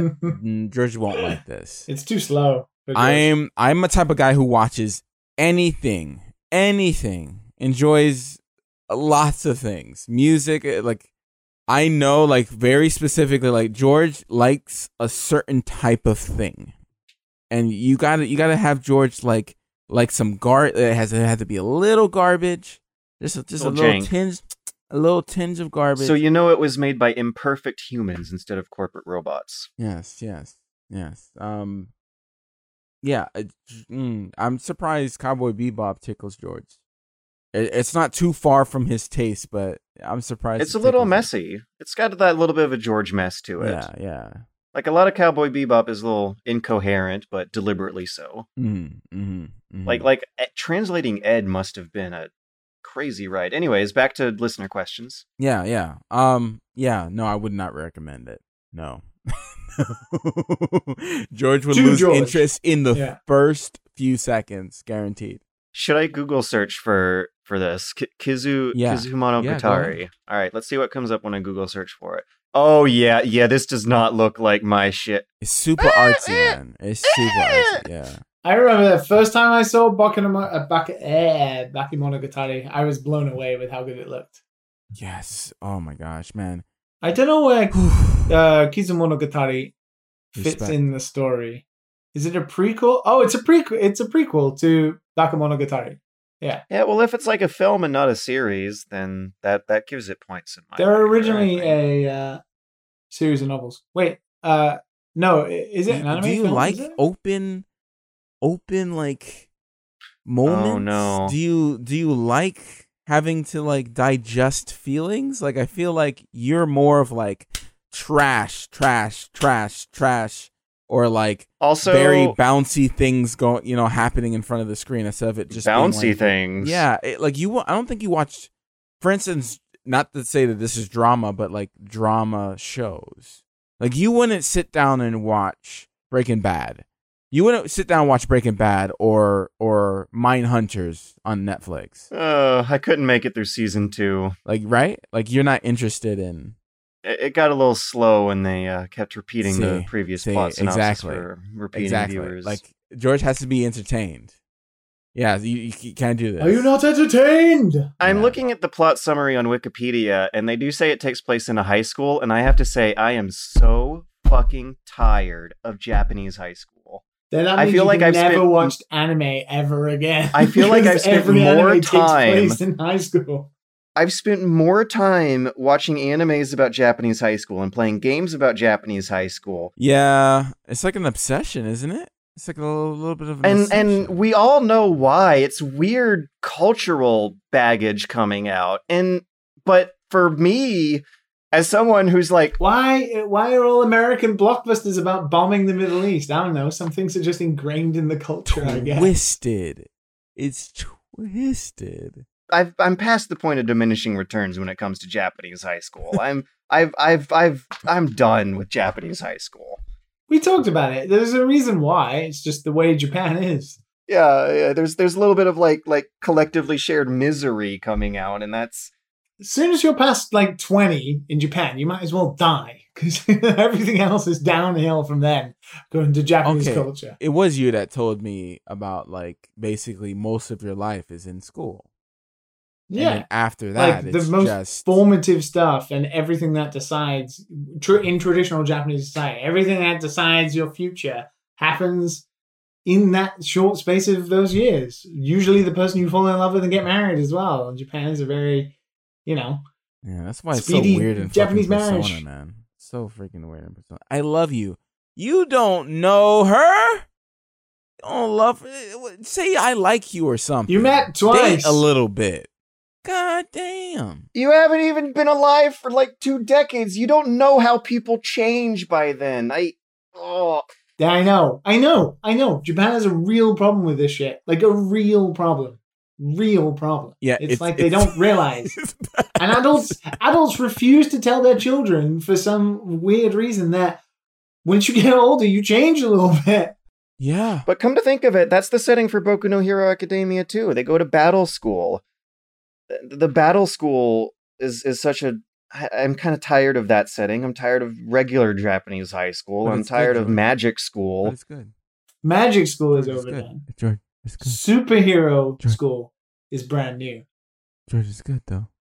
George, George is, is a good show. It's a good show. George. I'm sure. I'm sure it's good, and I'm sure I'm just being a, an asshole about it. no, it's fine. You don't you don't like that type of thing. It's okay. It's hype though. I I stick with the cowboy bebops we're proud of you one one day one day like when it's like super old and I know that you're never gonna go back to it. I'll show you some of the hype scenes, or me and Liam will show you some of the hype scenes. Maybe next year. hell yeah we meet up with Liam. Be like, yo, George, this is what you've been fucking missing. And me and Liam were like, ah, ah. It's just getting fucking like, Ah. Yeah, we'll show him three things. We'll show him like the fight in Gurren Lagann. We'll show him the Hunter Hunter fight between Gon and Hisoka, and we'll show him All Might versus One for All in My Hero Academia. And then you'll understand that shonen. Sometimes you just gotta eat that shonen trash yeah, like man. a fast food dinner. and Get it down you. I mean, Hunter Hunter is shonen, so Yeah, the best shonen the ever. fucking best shonen. To be Does it take yeah. place in high school? No, It doesn't. it does Really? not. Nice. I mean, the guy's young, but it doesn't take place. But high he's school. great. Yeah, The other guy who's young is also great. yeah. Amit S from the inbox has a callback question to something we were discussing last week. I was wondering how you felt about it being okay to play as Danes invading England in Assassin's Creed Valhalla. You mentioned it's better to be defending Japan than invading as Japan. Invaders back then tended to do lots of horrible stuff. It's a fair point. We discussed this at great length, didn't we? About how I mean, Matt wasn't here. He he sayonara at this point, but we talked about oh, last week. we talked about you know people who have a problem uh, about Japanese samurai killing Yeah. Mongols, but they in in this China. sense they're defending it because they're the invading force. Well, I guess now. I don't know. It's one of those things again. This is historically something that happened. I don't know what to tell you. I feel like I know why it's okay, and I know what to tell you. And As an that's been English person, I don't give a shit. I don't care. the reason why you don't care is because it's been centuries since any English person has had to worry about a Viking invasion. It's been maybe half of one century since a good chunk of the world's had to worry about a Japanese invasion. yeah, but that's not what the. It's so strange that that's the stance you're taking with it because. It's not. This is why pirates are like a fun character for kids these But days. But this is not because we're talking about half a century when England owned India and Hong Kong and stuff like that. People might say this is justice, and Vikings kicking the shit out of English people is justice for those moments in history. They're both based in fantasy, of course. Ghost of Tsushima overdoes the mythology thing, but doesn't have anything supernatural, for example. But Valhalla has plenty of that shit. But they both have historical pretenses to both of them. You know, in the in the story that's happening in Ghost of Tsushima, it's about defending Japan from an invasion. Okay, Japan might have done stuff in World War, which is disgusting and quite rightly so. If the game was about those a things, lot more recently than the Vikings. the, the, this is weird because people are taking bones at Ghost of Tsushima because it's about Japan specifically. Yeah. Whereas like England did a lot of lot of lot of fucking dumb shit throughout history. Nobody's saying, "Hey, hey, this is justice. Get those Danes in to kill those to kill them." I'm probably descended from a Viking. I don't know. Like, what happened?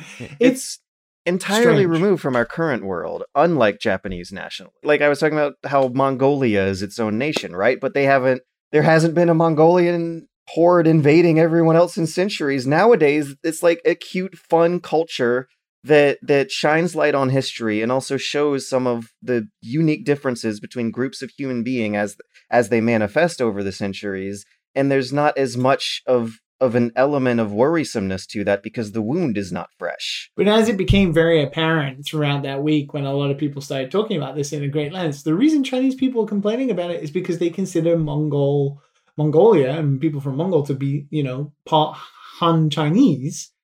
Whereas like people who are Mongolian who reported on this don't give a shit. Like the reason China are doing it is because it's an easy strawman argument for politically empowered Chinese people who have bones with Japan and also are very supportive of the CCP. It's easy to then be like, well, these guys, are, these guys are us, and you know, this is you're you're killing us through this. I always wonder um, when I hear stuff like this, it's like how how does like Germany feel when we had like all those games with like Nazi killing Mm. and all that? Like Russia there's a bunch well, of war yeah. games Middle East. where Yeah. the U.S. is like the good guys and Yeah. everyone else is the shit people, and I was just like Well, well, the Germans consider themselves entirely different. There's no love for the Nazis Right. in modern day Germany Right. whatsoever.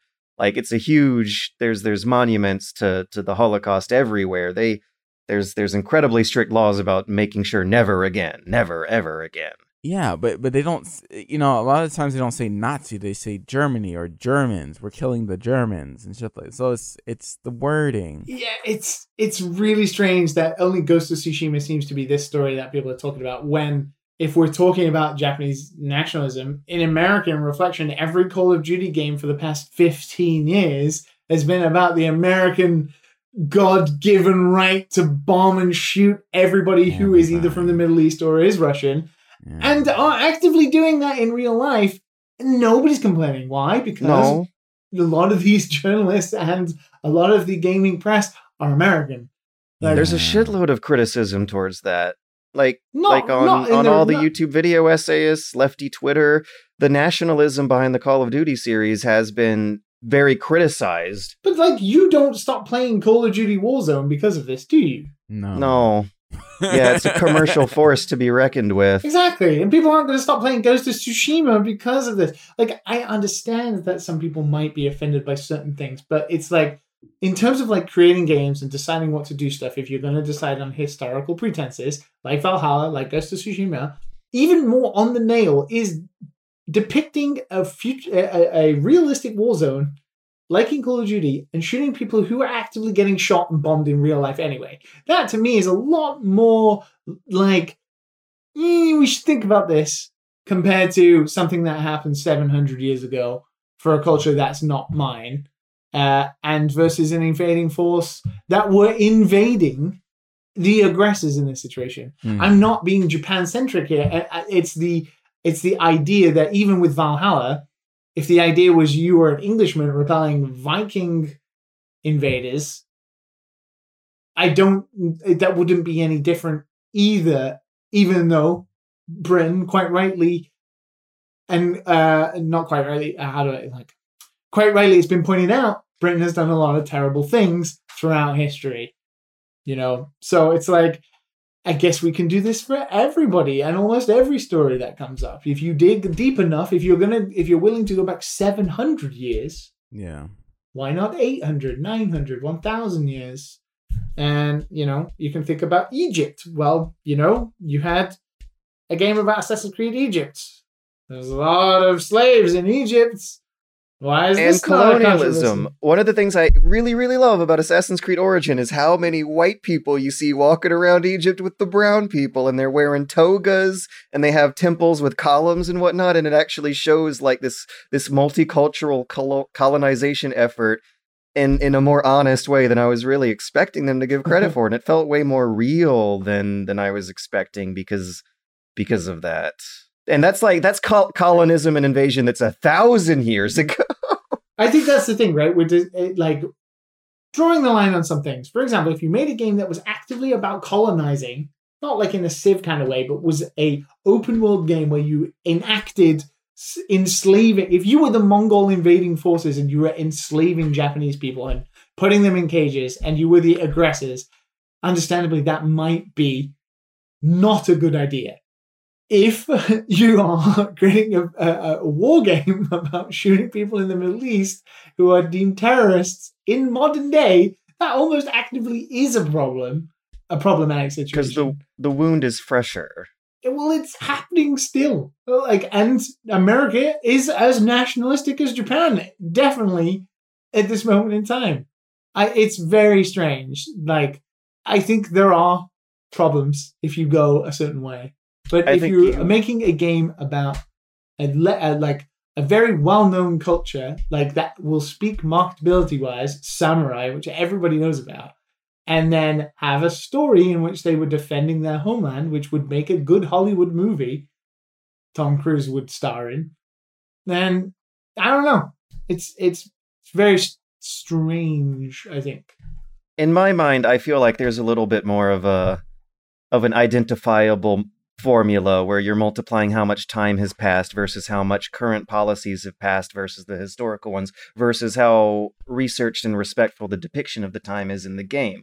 You're talking about Germans maybe feeling weird about shooting Nazi Germans in World War II games, but the It other thing to keep in mind is that compared to the modern day Japanese government, the German government has done a lot more to apologize for war crimes and educate their kids and and be aware of the dangers of nationalism compared to the Japanese curriculum where where there's a lot more activism being done to try to get them to build the monuments and issue apologies and teach more World War II history to the kids. Yes, I would say okay, but When comparing Japanese versus German nationalism in sticky historical topics, I do think you need to eh. consider a bit of that as well. I mean, yes, if we are considering that, but in terms of what Ghost of Tsushima is as a video game, I don't think this matters. It doesn't. It's a 700 year old story about a time when Korea wasn't even Korea. Like it didn't exist. It, Japan could have been a different place as well if that was the way history went. But to say that and then not factor in the fact that American studios make games about war in a time when war happens contributed by Americans, and it's run by a person who is absolutely disgusting. Yes, many parts of the Japanese uh, government might be nationalistic and definitely are horrible people, like the Dragon Quest composer, who is a terrible human being. You actively have a government ran by people who don't even help their own people, let alone other countries, and have no respect for other countries. I don't know. Like the one is like very much a problem. The other is like, yeah, if this was set in World War II and you were playing the Japanese forces, yes, I can see Yeah. this Yeah. might be a problem. But I I agree. I feel like that that just explains why some people out there would be offended and why I doubt anyone's going to be offended by Valhalla. nobody's going to be offended. Has anybody ever been a, like the Native American Assassin's Creed? I mean, was were people offended by that? I don't know if they were, but like that would be the one that would strike in my mind as the one maybe people were offended by. I I don't know. It's just funny because I don't remember controversy, and I almost I don't know if this is you know the gamer defense force in me wanting to say it, but I almost feel like I remember people like applauding Connor's character for being well researched and consulted. Hmm. So one thing from the Valhalla trailer that I did think was immediately weird and looked fishy to me is that you see the Vikings raiding and pillaging, and like women and children are running out of a burning village with their arms in the air. But then it cuts to our hero who's like escorting some of them to safety and and I am really curious to see how they try to play these guys as good guys and heroes in the narrative. I doubt it'll offend anyone, but I'm really interested to see. I think the way they're going for it is because it doesn't seem that it's like full on like beginning of invasion Vikings. It's like invasion already happened and the Vikings are kind of spread throughout England already. And that a lot of English people have already teamed up with the Vikings. Like some of the gameplay I saw, they had lords who had already teamed up with the Vikings. So they're going to be like, well, this is the good English people, and they're supporting the Vikings. it's a conspiracy. This is from Hater. Uh, we have one hater in in our Patreon who asks. this reminds me of the the. I, I, I almost forgot his name. One of the most popular podcasters in the world who keeps getting in a bunch of trouble. But God forbid me if I have to mention him right now. Uh, Bro Jogan, are video games a waste of time, or does capitalism make us think that every hour we spend not developing something to monetize feels like a waste of time? If we enjoy doing something, is it a waste of time? Is that momentary happiness actually worth pursuing? Is happiness a noble pursuit, even when it comes at the cost of productivity? ah, I I saw AAA. Is that what it is? Ah, Yeah, and then he ended it with a with an ah ah. Ah. This there's some ways Ah. to, to approach this, but I I'm gonna approach it like this because we we've talked about the benefits of video games even when you're growing up and stuff like uh you can tell there's a difference in someone who's played video games when they're young and someone who didn't like it just this is, some dots are connected that's like a deep dis- discussion but I, I when you're older and you have your job and you have a life and and you know you, your extra time how do you spend it? Do you spend it chasing after that dollar? Or do you use a vice? You know i think everyone spends their time differently. And let's say you read a book or whatever like that or go on vacation i i think anything that relieves your stress if you're playing video games at a healthy dose like i like i was saying like a couple a few podcasts ago that i took a break from from video games to reset myself because i was just using it too much as like a, a bit of a crutch Yeah, especially when Yeah, things I were going that. going ham over here and thought it'd last longer. yeah. Yeah. And so I enjoyed it a lot more when I came to it. I, I think everything within healthy doses is good. Uh, video games is no different from fucking watching Netflix all day, which which people constantly say they do. Binge worthy episode. It's the same fucking thing. To put video games in this category where oh, it's video games, it's child shit. Like the thinking that of that is just so so backwards to me. It's it's the same category of all that. If anything, video games are more stimulating, uh, um, in, in some ways, depending on what it is. The, like I said, there's multiple ways to go at this, but at I think at the end of the day, it's relieving some of your stress from your day or whatever. I mean, there's there's No. studies out there of relieving stress. Like it's it's good to take a moment, have a vacation. If you're working constantly, and most Americans do, I don't know how it is over there in Japan. Um well, I, I think I actually do know you, salary men. um, taking a moment to breathe, um, is always good. Um, go ahead. I I I can't add any more to that. Matt is 100% right. Like, everybody who follows me on Twitter will know I thought the Joe Rogan thing was fucking stupid. It's the guy's got fucking no idea what he's on about. He's got archaic views on video games. He's picking he but he knows a specific audience. He knows that is what will make him tick, and that's what he knows will stand out. It's easy to pick at video games as those bones. Why do you sit around listening to a two-hour fucking brosef li- talk about anything? Like you're gonna learn stuff.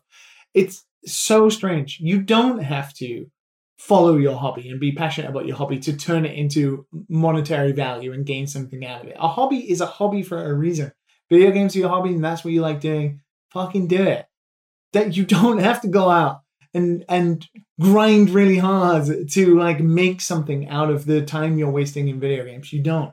As Matt said entirely, you've got to take a breather from everything else. Uh, It's his point is so stupid. It's not a waste of time. That's how you relax. What are you going to do? If you don't like watching Netflix, if you don't like playing sports, what are you going to do? You could watch TV. It's the same thing. Like I I don't know it like how somebody gets this thinking. There is nothing wrong. Go, go outside for a hike, whatever, what, whatever it is. Yeah, more hike is more acceptable. Oh, you go on hikes, ooh, like it's it's just you know like oh, you a- do jujitsu? Cool, dude. That's great for you. Not into it. They, like, fair enough. I, I would like to cite literally any study that comes to the conclusion that happy people are productive people. yes, I would also like to posit the idea that in history, before the printing press, before electronic communications and mass media, things like religion and, and community activities filled that gap Mhm. of what made people happy and how they entertained themselves and stimulated their minds when they weren't doing miserable farming and mining work.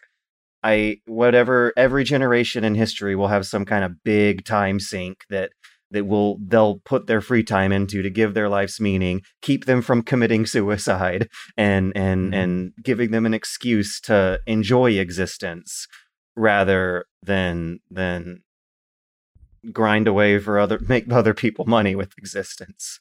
yeah. There's like a uh, there was a study of like men who take a week vacation out of the year, thirty percent lower on on heart attack risk. That's ridiculous. I, I also think it's a little silly that that Bro Jogan himself kind of presents the the man child dude bro sort of character that you see Yeah. appealing to a lot of people in the video game industry media as well. Like it's it's a lot of the the same thrills of of hearing something spicy about a topic you're really fascinated in. And uh the the subjective enjoyment of that gives life meaning and purpose beyond making making the rich man more money. You know it sucks because it, it's he doesn't have a bad show. You know, like I, watch- don't know. I wouldn't. I I've never listened to it. I wouldn't I've, know. I've I've watched uh I haven't watched full episodes, but I've watched a few things, and maybe I've actually I watched a couple of like Elon Musk and um a couple like scientists and stuff the- like it, it's interesting talks, you know. But it's so it's so it sucks to to hear you know it's like oh, video games are you know a waste of time whatever, and then he has some other other fucking white dude on like yeah yeah yeah yeah you're right. the, the big criticism is when he has actual people who skid the line with neo-Nazism on there and then does not challenge them. yeah yeah Like like on top of having them in the first place, then not challenging them once they're there. Mm. And then he's also done some really dangerous coronavirus conspiracy theories really? claims lately. Yeah, yeah, masks are for pussies. the, uh, the quote. oh my gosh. We're all gonna die. And, and, and I, I believe in that episode he did have someone who was challenging him. Someone who is also like like an MMA fighter. That's the other aspect to it that gives grand irony to Bro Jogan's comments is that in his it, the game he plays and the game he's he made his career out of, if you die in that game, you do die in real life. like that actually is violence. Getting good at that game does require you to learn how to be violent. Where, where are the studies on that? I wonder. I wonder what mental health and physical health and you know family relationships are like among the uh, the the the MMA community of fighters. What's uh wh- wh- wh- what are the demographic statistics on on their healthcare looking like? I wonder, and if that's uh, better or worse than than game development and ge- video game players. Maybe one day uh we'll get away from the whole oh video games are are bad and for children. We are, like my, we are. You hear less and less of it every year. To be honest, the more and more the older generation dies off, and the more more the '80s kids grow up, you hear less of it every year. Yeah.